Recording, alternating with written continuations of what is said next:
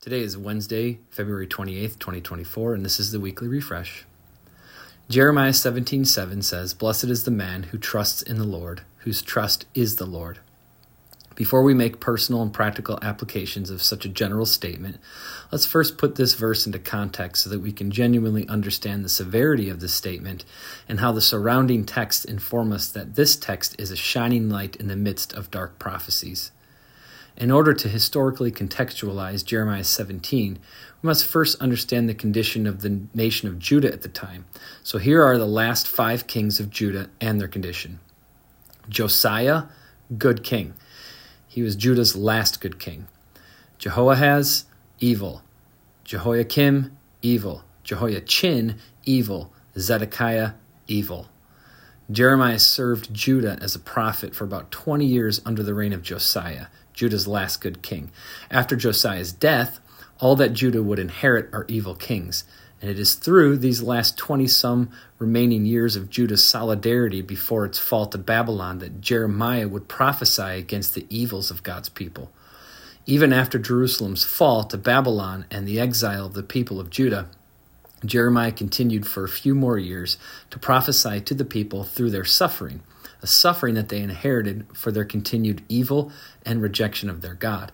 It is during this suffering of exile that Jeremiah writes this promise of hope to Judah in Jeremiah 29:11. For I know the plans I have for you, declares the Lord, plans for wholeness and not for evil, to give you a future and a hope. We often misuse this verse by taking it from its context, but we see here that even in the midst of intense suffering, even suffering that is initiated and fulfilled by God, He always provides His people with hope, which is ultimately fulfilled in Jesus. It is prior to Babylon's siege on Jerusalem that Jeremiah writes chapter 17. Judah does not yet understand the severe judgment that is coming for them due to their evil. The surrounding context reveals God's intense hatred for sin, which is a truth that never changes since God never changes, as he states in Malachi 3 6 For I, the Lord, do not change. Even in our current post ascension period, where our gospel cry is one of God's grace, he still hates our sin still loathes our evil, and still detests all wrongdoing with an intense hatred so virile that our human minds could not comprehend the extreme nature of his eternal wrath against wickedness. That is the essence of the surrounding context, as God conveys his coming judgment upon Judah for their sin in Jeremiah 16. In Jeremiah 16 18, God says, I will doubly repay their iniquity and their sin, because they have polluted my land with the carcasses of their detestable idols, and have filled my inheritance with their abominations. In the first few verses of Jeremiah 17, God continues his perfectly just accusation against Judah, declaring that their sin is set in stone, and therefore their judgment is assured specifically the judgment that they will serve Babylon for generations due to their idolatry. In Jeremiah 17, 5 through 6, the Lord says, Cursed is the man who trusts in man and makes flesh his strength, whose heart turns away from the Lord. He is like a shrub in the desert, and shall not see any good come. He shall dwell in the parched places of the wilderness in an uninhabited salt land. The figurative imagery here clearly conveys that those who trust in man rather than God will gain nothing and have nothing and suffer greatly. Though this gives whiffs of the eternal truth for unbelievers, the Lord is specifically referring to Judeans who are worshiping man made idols, revealing that their idols cannot and will not stand against the judgment of God. When the Lord judges his people and destroys their idols, they will see that there is only one God to worship.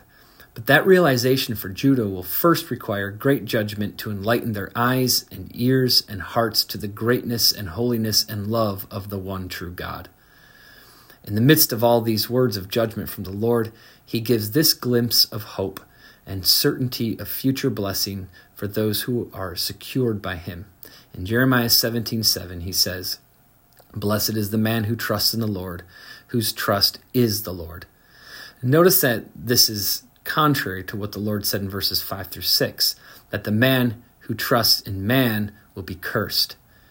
Here, he says, the man who trusts in the Lord will be blessed. So, what does it mean to trust in the Lord? Understand that Judah was surrounded by ungodly nations and they were blending their cultures, which included marrying outsiders and foreigners, which led them uh, led to them worshiping the false gods of these foreign nations. Generation after generation, Judah consumed the lie as a result of trusting in themselves, trusting in their foreign neighbors, and thus trusted in false gods. These false gods are not real, they are man made. That is why God says that anyone who trusts in man is cursed. To trust or to trust in man-made false gods is to trust in man.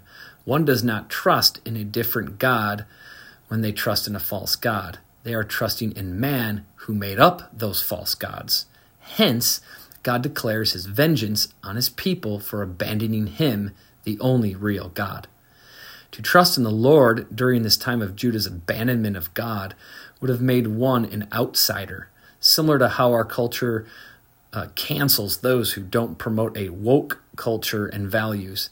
Yet there are far more freedoms and securities today for those who oppose wokeness than a Jew would have had faithfully worshiping God during this time of Jeremiah. Meaning, to trust in the Lord contextually would have meant to them that they did not bow down to false gods or intermarry or follow the customs of foreigners, but rather to trust the Lord during this time would have meant faithful obedience and worship to the one true God. This is why many of the prophets throughout Israel and Judah's history were so severely persecuted because they were faithful to God in the midst of a crooked and evil generation that was often led by wicked rulers. So to trust in the Lord here ultimately meant continued faithfulness to God in the midst of a surrounding culture of hatred toward God. We could provide several biblical examples of how faithful obedience to God in the Old Testament made one's life miserably difficult. Elijah stood up against the false prophets of Baal and faced the persecution of Jezebel for his trust in the Lord. You can say that Eli- you could say that Elijah didn't exactly feel like he had a blessed life as he fled to the caves to escape his pursuers and cried out to the Lord concerning his misery that was allotted him for his faithfulness. Yet our Jeremiah 17:7 7 text says, "Blessed is the man who trusts in the Lord, whose trust is the Lord. Though God certainly blesses us in this lifetime in a variety of ways, this is not a promise for the kind of earthly blessings that health, wealth, and prosperity preachers promise. The ultimate blessing is our eternal reward, which is the satisfaction of God's infinitely glorious and eternal presence. Often, as Jeremiah experiences, the blessing for trusting in the Lord is not felt so much in this life as it is the hope of our future life.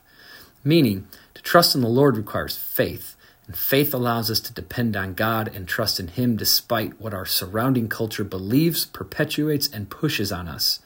Faith is the difference, and faith that is genuine secures our confidence and trust in God. Notice that it says, trust twice in this verse. The first says, Blessed is the man who trusts in the Lord. The second says, Whose trust is the Lord. One says, In the Lord, and the other says, Is the Lord. So, what's the difference between trusts in the Lord and trust is the Lord? In the phrase, Blessed is the man who trusts in the Lord, the word trust is a verb, an action in which we engage, where God is the object upon whom we cast our confidence.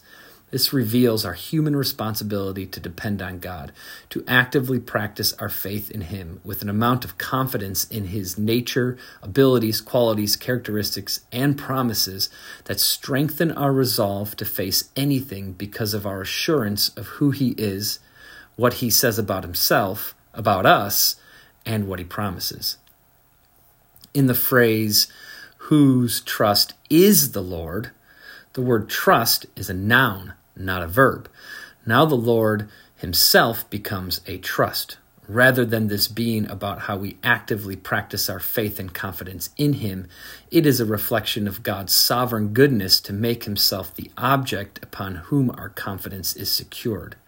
Think about it like this The Lord is our trust. This is not about us putting trust in the Lord but about the Lord Himself being something to us by definition, which is trust. Essentially, to us, the Lord equals trust. Think of trust much like a trust fund. The fund is identified as a trust, as a noun rather than a verb, but the verb is implied by the noun, meaning the fact that the trust fund exists as a noun requires that the one who depends on that fund acts in a trustworthy way, that they actively trust, that they do an action of trust, which is a verb. When that person acts in a trustworthy way, they prove that their action of trusting secures their inheritance of the noun, of the trust. Similarly, God is our trust. He is our promise of a future quote unquote fund in which we inherit when we actively trust in Him through obedience. This does not mean we earn our salvation through trust and obedience, but rather that if God is our trust, noun, then we will trust in Him, verb verifying and validating the reality that God is our trust, in whom we put our trust, securing our inheritance, which is Him. So, what does this mean for us to trust in the Lord and to make the Lord our trust? It means two things. One, that we must recognize that God has made himself our trust. He is the one who secured our salvation. He is the one who has worked in us to make a place for his gift of faith. He is the one who has changed our will and our minds and our hearts. And two, in doing so, he has changed in our hearts that in which we trust by changing the object of our trust from man or ourselves to himself, meaning we trust in him because he has made himself our trust, our confidence, our assurance, our Savior. When this verse says, Blessed is the man who, it seems to imply that we are to do something in order to be blessed because it is followed by the verb trust, implying we must do an action in order to be blessed. But the presence of the noun trust reveals that us being blessed is a product of the noun, God, causing our trust, verb, by making himself our trust, noun, thus securing for God his glory in being the object of our faith and the producer of our faith, so that we would be satisfied in him alone, because no other source, particularly man, can satisfy. So, what are we to do with this truth? Trust in the Lord by recognizing that the Lord is your trust. He is your security, your assurance, and your confidence. In Christ alone can we approach God with boldness. That's Ephesians 3:12, which is an activity that is now allowed to us through his grace of making himself our object of trust. The best way you can honor how God has made himself your eternal trust is to act toward him with trust and confidence. Your act of trust reveals the glory of the object of trust. And we reveal our trust and confidence in him by obeying his word. Regardless of what our nation, friends, or family say is culturally or socially acceptable, we do as Peter says in Acts 5:29. We must obey God rather than man. That does not secure an easy life, but it does reveal eternal life.